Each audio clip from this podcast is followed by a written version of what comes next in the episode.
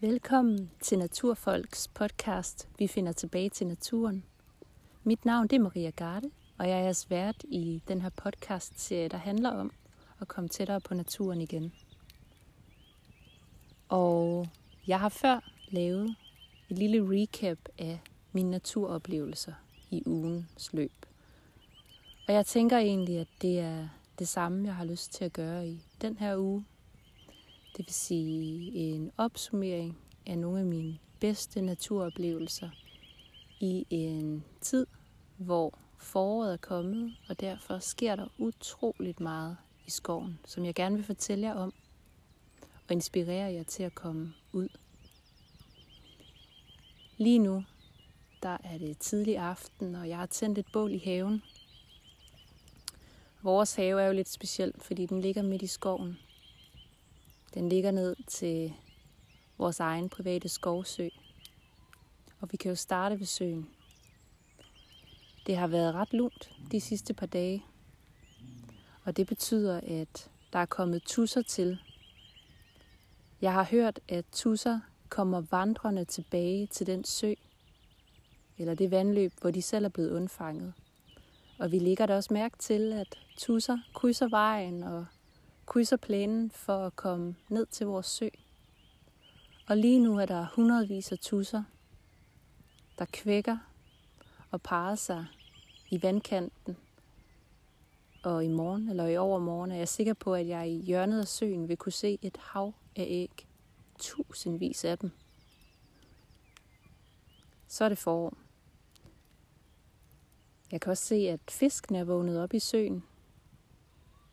Jeg kan spotte dem, fordi vi har et par guldfisk i søen. Relativt store. Og de er til at spotte i sådan en lidt mørk, grønlig skovsø. Lige før, der kunne jeg se nede i bunden af søen en blå pil. Den blå pil, den har jeg fortalt jer om før. Det er ingen finere gæst end isfuglen. Den er her hvert år. Og isfuglen, den kommer jo kun til søer og vandløb, der er meget rene. Så det tager jeg som en stor kompliment til vores skovsø. Jeg tror, jeg har set to. De flyver ofte fra den ene pil til den anden pil. Og de fisker jo. Deres redder er også lavet af gamle fiskeben. Jeg forestiller mig, at det ikke er noget særligt kønt syn. Og de flyver den samme rute og med det samme sking og skrig hver dag. Og hvis man er heldig, så får man dem at se siddende ude på et af de tykke siv midt ude på søen. Og det er helt fantastisk. I weekenden, der klippede vi vores eng fri af dyrehegn. Der har før gået nogle vildsvin på det område. Og vi har jo siden vi flyttede hertil besluttet os for bare at lade hele vores jordareal stå og gro til og se, hvad det blev til. Og det begynder så småt at ske. Vi har masser af træer, der begynder at komme frem. Mange af de her pionerarter, jeg har fortalt jer om før. Det vil sige bæverasp og pil, rødgrænder, et par fyr.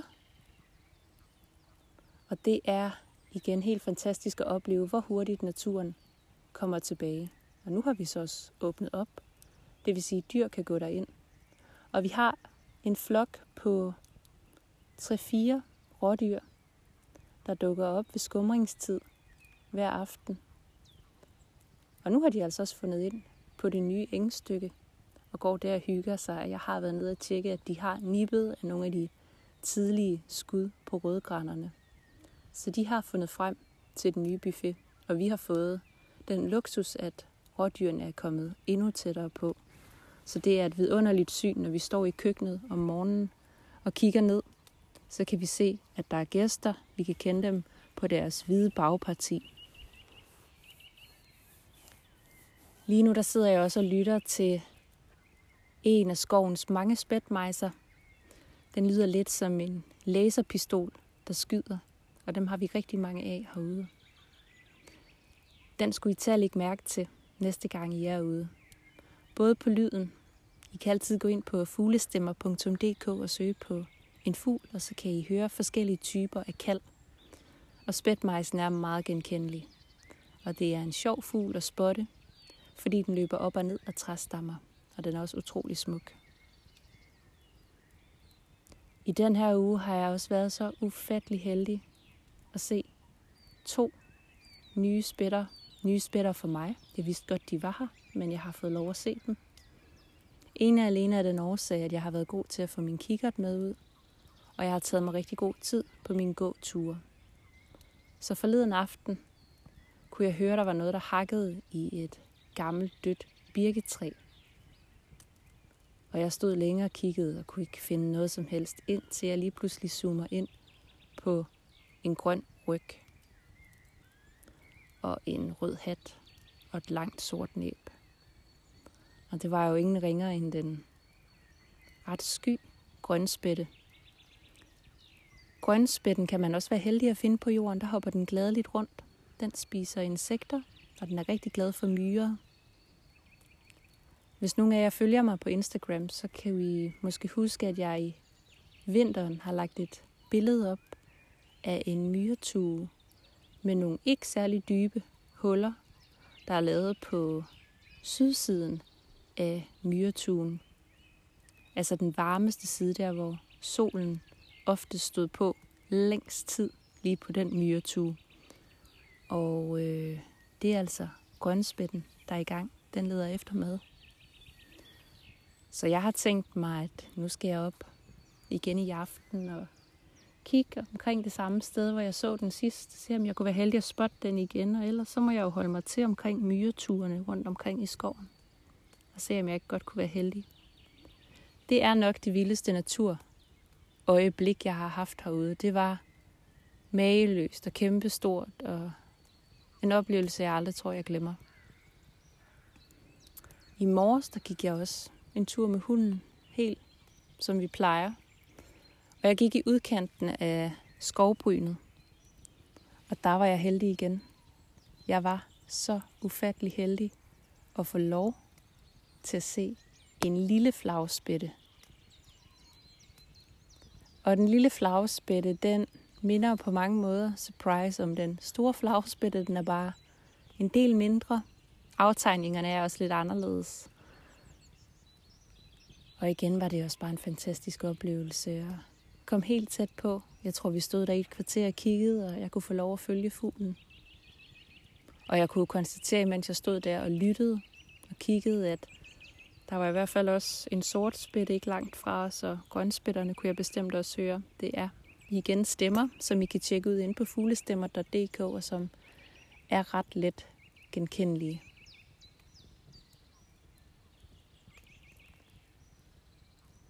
Der er også forår i luften i den forstand, at insekterne er vågnet.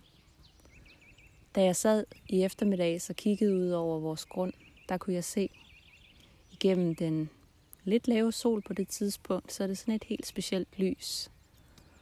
Og øh, der kunne jeg se, at det var tykt af insekter. Så selvfølgelig er fuglene også godt i gang med at mæske sig. Flagermusen er også kommet frem. De er her vist hele året, men jeg lægger selvfølgelig ekstra mærke til dem nu, fordi det er lyst lidt længere tid, og når jeg er ude øh, omkring skumring, så kan jeg igen se, at der er nogle dyr i luften på størrelse med mejser, men de flyver anderledes. Meget mere vildt og ukontrolleret på en eller anden måde, og det er selvfølgelig flagermusene, der er ude. I hjørnet af vores hus, der har vi et sted, hvor vi nogle gange har hørt et meget funky skrig, og man bliver død forskrækket. Det er det mest uhyggelige, når man går forbi det hjørne, og det er mørkt en vinteraften. Og vi har altså konstateret, at det er en flagermus, der har siddet oppe i hjørnet og givet er den mest uhyggelige lyd fra sig. Skovbunden, den vrimler også med liv. Og jeg har den sidste halve uge kunne konstatere, at endelig der er det ikke bare ahornen, der spiger. Ahornen, det er jo et træ, der er rigtig godt til at sprede sig, og derfor er der tusindvis af nye ahorntræer på vej hver sæson. Men nu er bøgetræerne endelig begyndt at spire. Alt det bog, som er blevet gemt i jorden, det er endelig begyndt at spire. Og I kan kende bog på, at inden skuddet er sprunget ud, er det relativt bredt, sådan lidt vifteformet. Og når det så springer ud i første omgang, så har det sådan en rund krave skuddet, og ud af det, der vokser der så et lille træ op. Så det er ligesom sådan en, jamen en, slags præstekrav måske, som, som træet har på. Så kan I kende det af bøgetræet. Alt i alt mange utrolige fine oplevelser. Det begynder også at være en lille smule lysegrønt rundt omkring. Og det er både fordi vores tjørn, vores hvidtjørn, den er godt og vel sprunget ud. Pilen fylder også efter lige om lidt, og ahorn har gigantiske knopper, så det hele står på spring. Jeg kan også se, at vi har nogle hindbærbuske herover, der faktisk også er begyndt at blive grønne. Og i dag har jeg plantet to humle nede ved vores gamle skur. Der hvor de to vildsvin, vi fik med dengang vi købte huset, boede. Og i dag, der bor der nogle haveredskaber. Men op ad det skal der vokse humle, som er enormt hurtigvoksende og selvfølgelig også noget, man kan bruge til at brygge øl af. Så det har jeg plantet og begyndt at forespire alt fra lidt bønner, lidt forskellige salater, og i år har jeg også valgt at udvælge en masse fine blomster og nyde det. De sidste tre år har jeg haft køkkenhave nede på engstykket. Det er helt ufattelig svært at holde herude. Både fordi du skal vande som en vanvittig, især med de par tørre sommer, vi har haft og fordi der er så meget græs, man hele tiden skal til livs, og brændenælder, der bliver højere end mig. Det er så vildt. Så i år har jeg besluttet mig for, at det, der skal vokse dernede, det skal vokse i nogle lave bede, som vi har etableret. Og det bliver primært jordbær, man kommer til at finde dernede sammen med nogle markblomster. Og sådan må man jo tage det lidt i det temperament og den entusiasme, man nu har. Jeg er ikke særlig glad for sådan en sirligt havearbejde. Øhm, jeg kan godt lide at gå og hygge mig med det, men hvis det bliver en pligt, hvor jeg skal stå og vande halvanden time hver aften, så giver det ikke mening for mig længere. Og derfor har jeg i år valgt kun at arbejde med de afgrøder, som vi spiser rigtig meget af, eller som man næsten ikke kan lave ged i og ellers så på en masse visuelt. Nogle skønne blomster, noget jeg ved kommer igen, som for eksempel valmuer, som jeg har spredt, og som giver sådan et smukt tæppe ude på æggen. Det passer rigtig godt en lille rød farveklat midt i den grønne sommerskov. Til noget lidt andet, som også er en del af min er gået i naturen. Nu har vi jo i snart en måned, vel, godt og vel, været i et lidt underligt coronamode, hvor samfundet er sat lidt på hold. Og statsministerens udmelding i går var det, er jo, at vi lige så stille begynder at åbne op, men bestemt os, at der er, der er virkelig en fod på bremsen, og det kommer til at tage lang tid, indtil vi er tilbage ved, hvad vi vil kalde normalen. Og det genererer jo en vis uvidshed for mange, og jeg tror en masse stress, både fordi man kan være presset af flere årsager, presset fordi man savner sin omgangskreds, sin familie, sine kollegaer. Det kan også være, at man er nervøs for sit økonomiske grundlag. Der kan være mange ting, der spiller ind. Man kan være bange for sygdommen, der haver hele verden. Og i den forbindelse, der vil jeg jo endnu en gang opfordre til, at uanset hvad det er, du et eller andet sted tumler med, og bruge naturen og finde tilbage til den. Altså det naturen kan for mig, og som jeg kan se, naturen kan for rigtig mange, når de kommer tilbage til den efter x år inde i byen, det er jo at give en helt ufattelig ro og tro på, at vi er en del af et større miljø, øh, større sammenhænge, og det skal nok gå, det hele. Fordi det kan vi se, det gør i naturen. Vi kan spejle os i de cykluser og den adfærd, der er i naturen. Og det er noget, der gør os utrolig rolige. Så jeg vil opfordre jer til at tage jer tid, også selvom I måske føler jer presset og stresset og spændingshovedpinen har nede for fjerde dag i træk, eller hvad det nu kan være.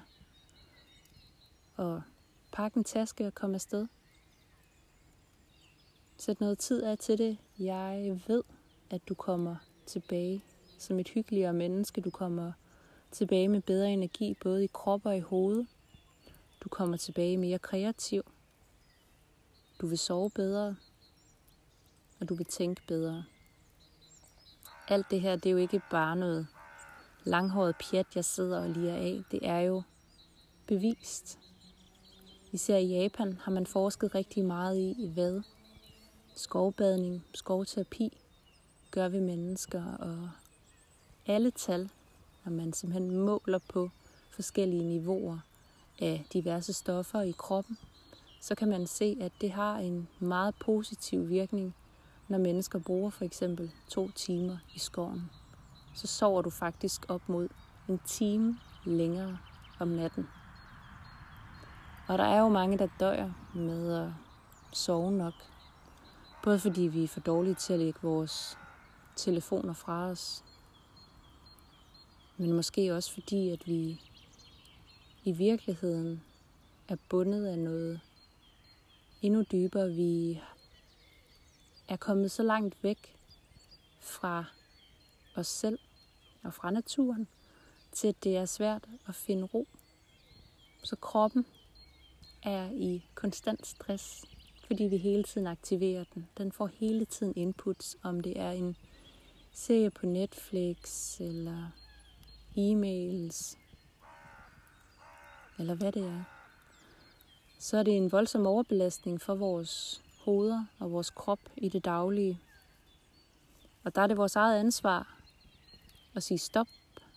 Sige, nu tager jeg en pause, og nu går jeg ud, og så kommer jeg hyggeligere hjem igen. Og det er altså også noget, jeg har praktiseret i hele min karriere.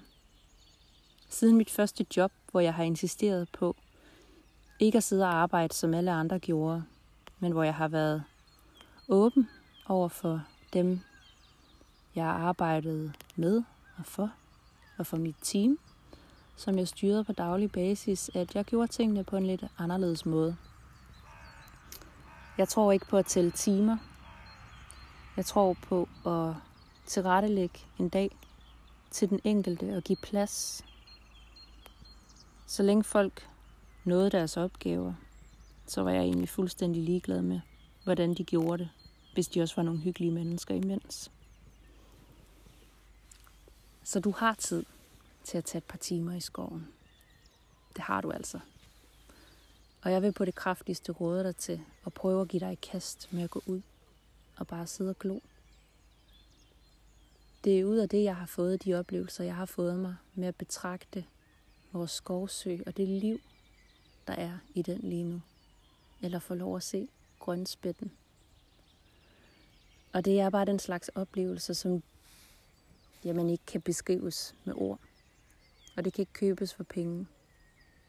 Og det er en lykkefølelse, der varer ved, og det er et minde, der hænger ved.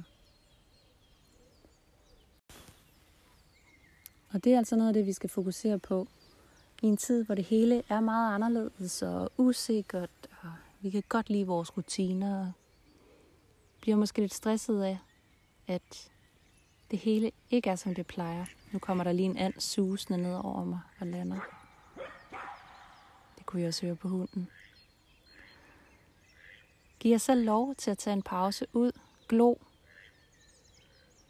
Det er din hjernes chance for at slappe af.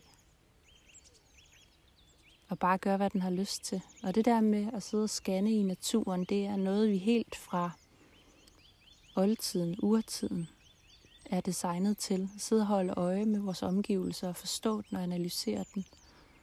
Og vores hjerner har rigtig godt af det. At se mønstrene i naturen. Nogle mekanismer, der faktisk er utrolig komplekse, hvis man kigger på netop de mønstre, der er i naturen, som menneskehjernen er smadret god til at analysere. Så er det altså bare så vigtigt, at du giver dig selv muligheden for bare at komme ud og sidde og glo. Jeg lover dig, du bliver et bedre menneske af det. Du bliver mere kreativ. Du sover givetvis bedre. Og vi har måske lidt en tendens til, at alle de her oplevelser er noget, vi gerne vil give vores børn. Hvis vi har børn. Noget, vi gerne vil give dem, fordi de skal have de bedste muligheder. De skal blive de bedste mennesker. Og jeg kan desværre se lidt en tendens til nogle gange, at forældrene glemmer sig selv en lille smule. Og jeg må bare sige, at altså, hvad, hvad er man uden forældre som skønne forbilleder? Forældre, som plejer sig selv og som viser vejen frem. Vi er jo alle sammen et produkt mere eller mindre af vores omgivelser, og derfor er det også vigtigt, at vi som voksne mennesker tager os tid og tager ansvar for os selv til at finde tilbage og få ro på. Så bliver vi bedre, så bliver ungerne bedre, så bliver det hele nok lidt bedre i det lange løb. Så hermed en opfordring for mig, og også en afslutning fra i dag. Igen med to ender, der flyver hen over hovedet på mig. Om at komme ud. Jeg vil gerne sige tusind tak, fordi I lyttede med. Det har været en fornøjelse, det håber jeg også, det har været for jer. Vi lyttes ved meget snart.